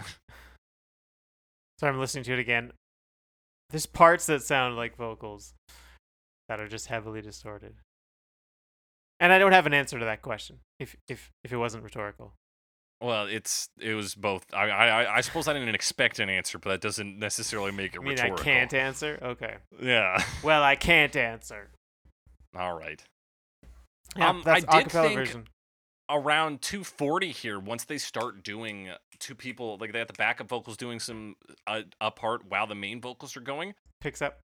That's the pickup here. That's the strength. I would have liked to see more of that because the original itself opens with such chaos. Right. I think it's just it's so hard to match that. And then it's like, where do you Mhm. go from there, kind of thing. So I I, I can understand the instinct to not want to start, like you said, at ten and go from there. Yeah. Um, because like how, not any everyone can do that kind of thing. But yeah, I I- guess. it's it's it's uh it's a lot. But I will say that's that's their vi- this is where they they're I would be like, "Oh, this is good acapellas." When they're leaning into that chaos when everybody's putting in a little bit of craziness cuz then I'm not focusing on one any single aspect and going like, "Oh, there's somebody going bum bum and here's somebody going da da." Like it it actually becomes music because there's enough going on. Right. Right. I'm making a lot of just general complaints Yeah. about acapella, I feel, but Yeah. let me let's let's nail the last thing in this coffin before we move on, Alex. no duet. None of the lady verses. Yeah. No Mrs. Loud versus You have fucking 10 people here. Why? Yeah, we it seems odd because they it's like the last one. Like you had two people, why don't you do the duet? But now it's like, well, you have all the people, why don't you? Maybe they do it live. I don't know. Um, but Yeah, it does seem this is a odd, especially for Yeah. like you're just like some a cappella group. You can do a bit longer song. It, you're not getting played on the radio, Mhm. regardless. So And like that's the climax of the song. That's what allows it to to, to complete to finish. yeah, I don't mind it without it, but uh, it's not the same song. Yeah. But a lot of people do skip it, and I think it's They do. fine to skip it. I like I get why you skip when it. you don't have extra singers on board. We're gonna the yeah, next one we're gonna but talk this one I the agree one does singer. really seem like they could have, and don't really understand why they didn't, except for time. Keep Yeah. it down to four minutes instead of whatever six or seven. Exactly. Now, and I've said a lot of shit. I've talked a lot of shit about these guys. Overall, I, I would probably place them in the higher end of acapella covers we've talked about. I enjoyed it. well, it was all right. I- It's, thought it was- everything I I've thought it was solid. Yeah. Good job, guys. Let's Yeah. talk about future idiots in 2016. Who we've talked about a couple times before.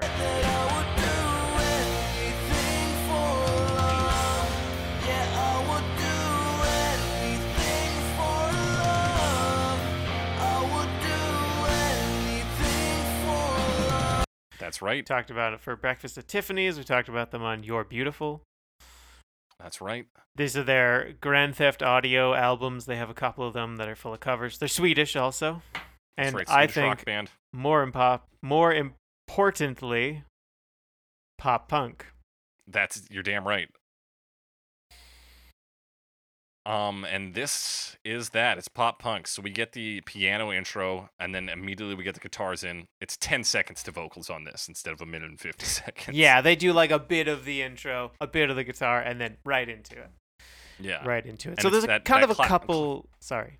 No, go ahead. Well, I was just gonna say there's kind of like a cup because the song's so long. Different ways you can shorten it. There's not like Mhm. a one totally obvious way. You know, you can throw a bit here and there, bit from this, bit from that, cut this part, shorten it. You know. Um, Yeah. So this is similar to the last one, a little shorter, but very similar. Not quite the same. Yeah, very similar. So we're not going to get the uh, the ending versus the call and response section, but we also only have the one whiny pop punk singer here, and I say whiny with love because that's Yes, exactly 'cause that's what you it need sounds to do like. for this version. Um, yeah, and really like this kind of their thing. They're very like classic pop punk sound. hmm um, and this is no exception. Um, like I don't know exactly what it is about pop punk, but I feel like anytime someone does something pop punk, I'm like, oh yeah, that's pop punk. Like I know that trick, but why? I don't know. yeah. Like they they make a change here or there. I'm like, yeah, that's that other pop punk thing. Oh, that's the pop punk. Like it sounds like po- it's all pop punk, and the things they're doing are like classic pop punk things, but now we're doing it for this Meatloaf song. That's right. And So, I, yeah, I don't know why I don't have that for other genres to the same degree. I don't know. I Yeah, don't want to say there's so less to pop punk able to because I don't think identify. that's true. Uh, But, but, uh, let's I would say pop music and punk music are strongly based in simplicity.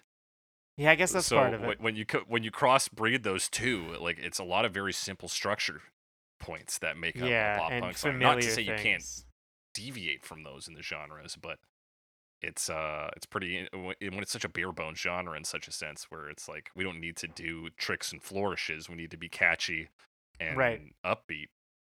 It's like, Right. oh yeah, that's pop punk there. There's a little pop punk here. Here's a pop punk move there. that Yeah, would be and my that's kind of what I, my reaction to this song was like. Oh, that's another pop punk thing. I like pop yeah. punk.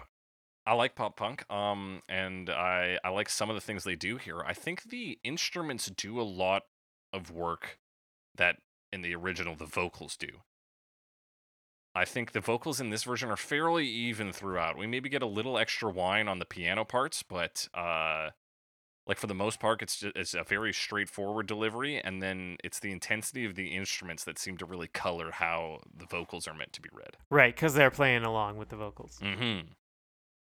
And yeah, that makes. I guess that's a good way to support it too. Yeah, Because again, not everyone's meatloaf. Exactly. Very few people are meatloaf. Um, very few people are meatloaf. That is an interesting out out of context statement. Uh, Um, but yeah, and then it gets very like pop punk strummy, pop big power chords. You know, yeah, lots of so we do the distortion. piano section as this. Um, They and really then we jump. Yeah, push the they really what? tempo changes. I think. yeah, uh, because like you can really hear it, and then they change on the drums, and they get the like like that kind of pop. punk, yeah. As we get into that like galloping rhythms. rhythm with the the drums going. Yeah, Yeah, and including the parts where they slow down. yeah. That's Like uh, I guess another the- thing they keyed into into is the the dynamics in the original. Yeah, And while they're not, they're they're simply not large enough to do the the heavy levels of that. They can do a very bass version of that, or it's like boom, drums have changed. Now you know it's a shift. Here's a shift too. It's very clear cut. yeah, yeah, a lot more straightforward. Um, and then like right at the end, they bring that piano back for their like kind Mhm. of l- final chorus, which is sort of like it's not their outro, but it's kind of right at their end. Yeah, And then they play the piano bit, and then they end like softly. Yeah. So I thought it was again like decent like way to turn it into a more of a standard pop song. Similar Yeah, to what reverse osmosis did. They are about the same length. And they don't have the duet, so That's right. I think it's more excusable for them to not have the duet, not to continue to rag on reverse osmosis. But here's a point in Future Idiot's favor. In the year 2016, you can say drugs on the radio. True, they do. And, and they, They do. do. They say sex and drugs and rock and roll. Weird to think that you couldn't in 1993, but that was a long time ago. That's a long time ago. That was like 28 years ago. Don't say that. it's 18 years ago. Don't tell anyone. Uh, yeah, this version, and you know, not outlandish in what it does. Like you said, it, it follows to a lot of pop, pop punk standards. But That's kind uh, of a lot of what I- pop punk is, though. So. I know I, I say don't count it out for that. I I think again, cringy love songs like this, you either need to be meatloaf or you got to be pop punk. That's my opinion on the matter. Now let's talk about G4 and Lesley Garrett in 2017. that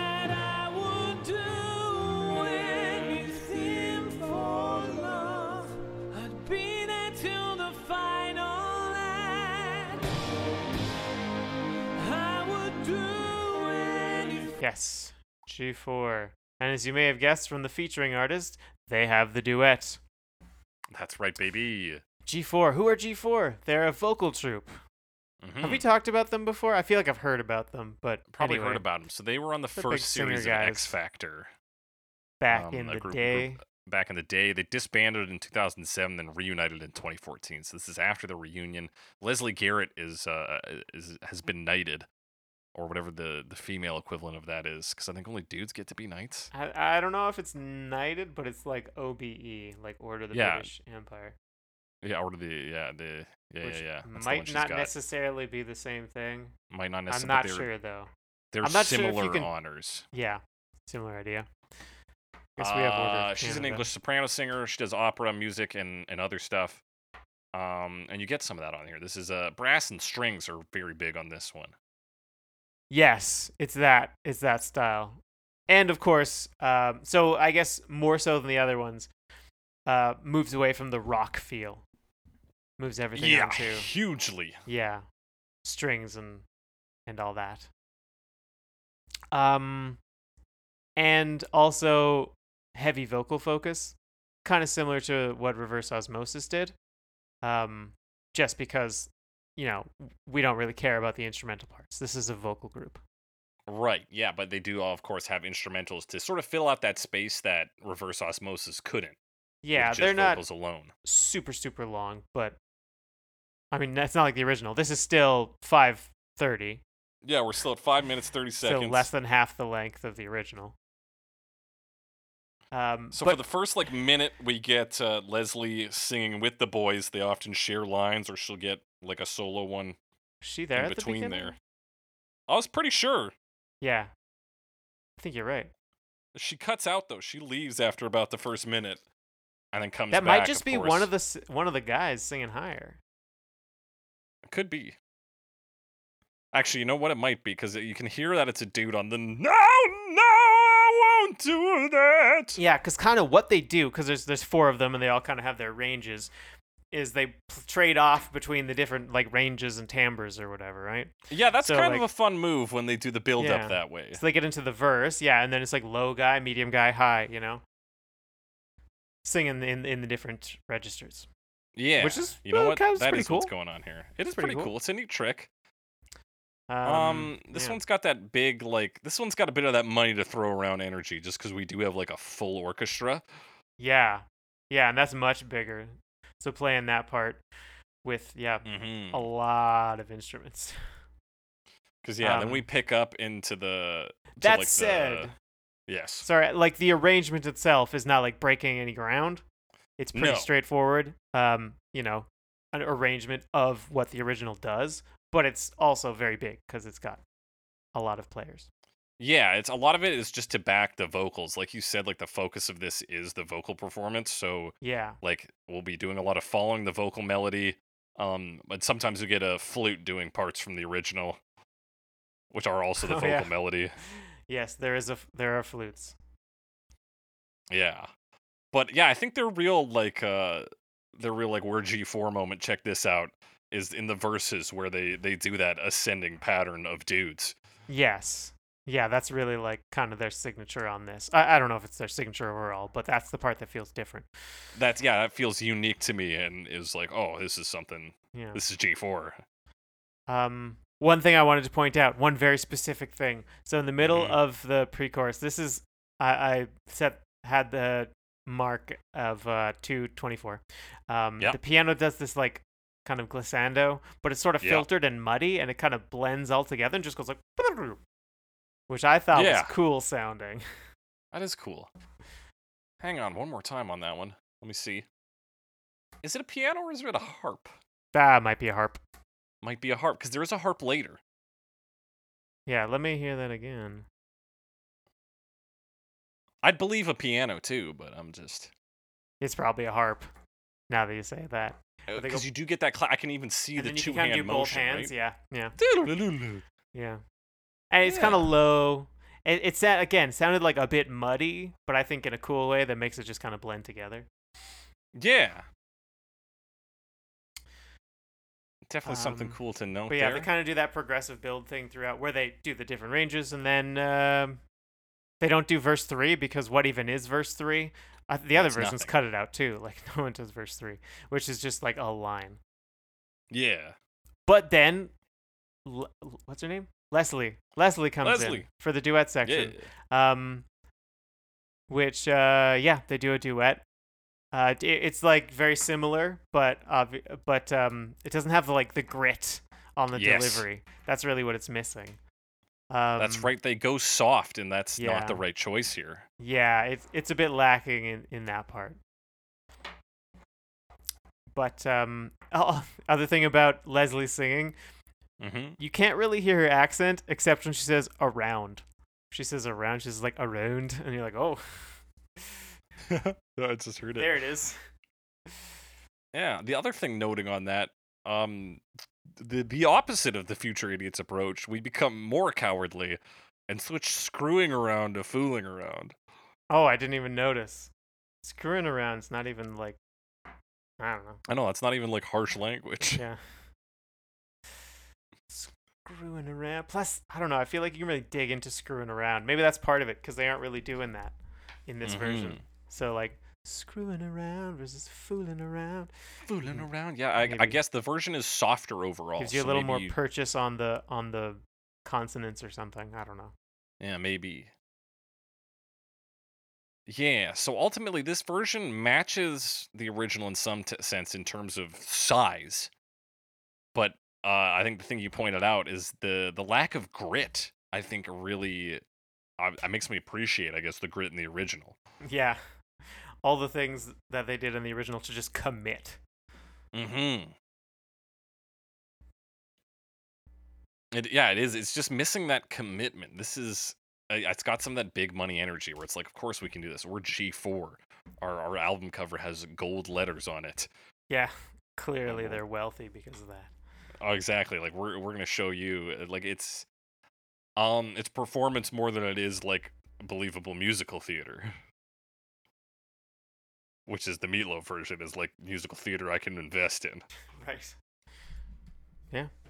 But Yeah. that's that version. but yeah, overall, I like the instrumental arrangement, and I I think they did some neat tricks as a vocal quartet rather than just being like bum bum bum bum bum bum bum bum. Like there's a little extra to look into there. So hey, G4, way to go. And Lesley Garrett, yeah, you were there too. Her thing's opera, right? She gave an opera performance. That's what it sounds like. Yeah, it has that sound to it. All right, let's talk about world class name dropper Tice in 2017. That I would do anything for love. Oh, I would do anything for love. Oh, I would do anything for love. Tice, he was I mean, he was my understanding is kind of a Steinman protege, like he worked with Jim Steinman That's correct. a couple times. Um, Uh, that's why I found info on him on the Jim Steinman wiki, Ah, the Steinman wiki. Steinman wiki, Steinman So, files. which exists.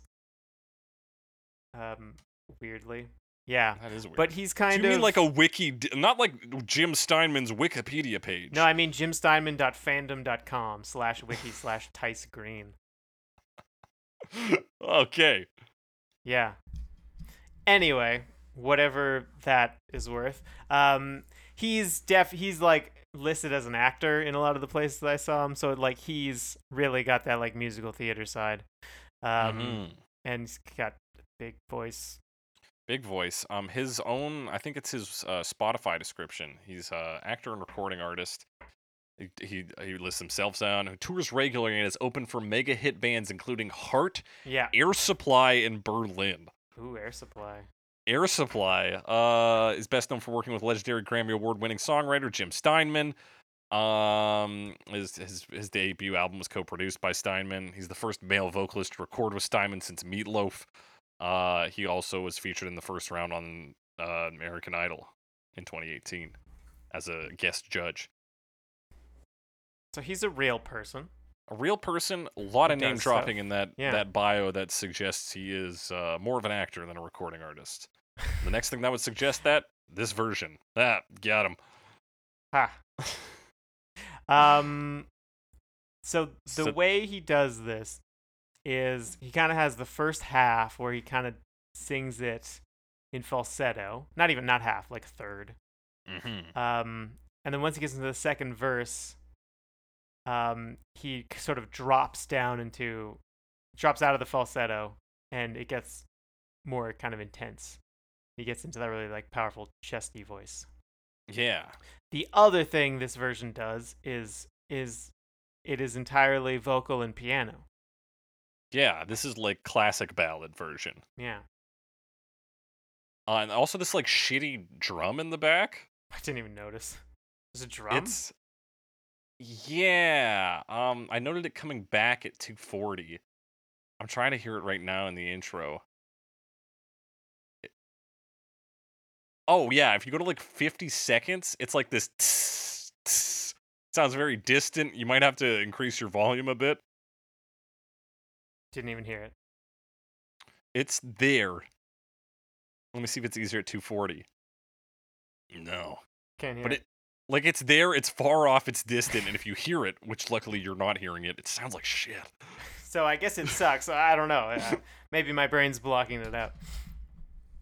Well, I'm struggling to hear it even now, but I know it's there. I- Like go right to the start and like max out your Start volume. of the song. Yeah. Oh yeah. Just kind of like it just sounds like someone's hitting Yeah. something metal far away. Exactly.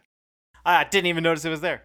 Did not notice it. Well, there you go. Not an important feature, but luckily we've dedicated all of our time so far about to it. Yeah.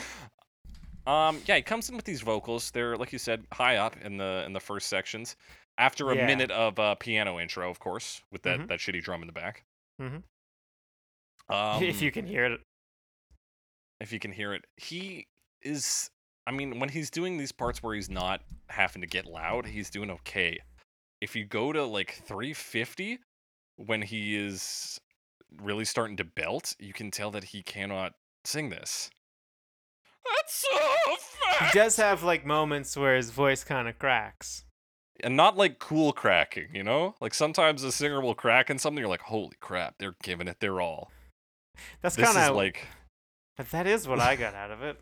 that's what you Uh, got out of it? Yeah. Well, I didn't think he. I didn't think it was like a problem. I thought he was doing it on purpose. I don't, I think, I don't think it sounds where you kind good, of is what I drop out the breath support or whatever, and then. Yeah. I think uh, maybe there's just not enough supporting him here to give me that feel. Maybe I'm just Yeah, cynical because of his description, but it that did not hit for me, don't know. Alex. Well, I thought like he does have. He does sound like he's pleading. I think in that second part, but I it is definitely very, um, theatrical performance compared to all of them but Meatloaf. Yeah. This is just uh I don't know, hubris in some sense. I think he Hubris. is like, mm, Jim Steinman thinks I'm his good little boy. Time to take down Meatloaf and Take down then, Meatloaf, and then I'll be Meatloaf. exactly. They'll call me what we got. Mr. Loaf. Um, but honestly, I thought like the structure was kind of cool, where it goes from that like really soft first part and then really starts to dig in, and he does have some grit. That's for sure. Yeah, I suppose so.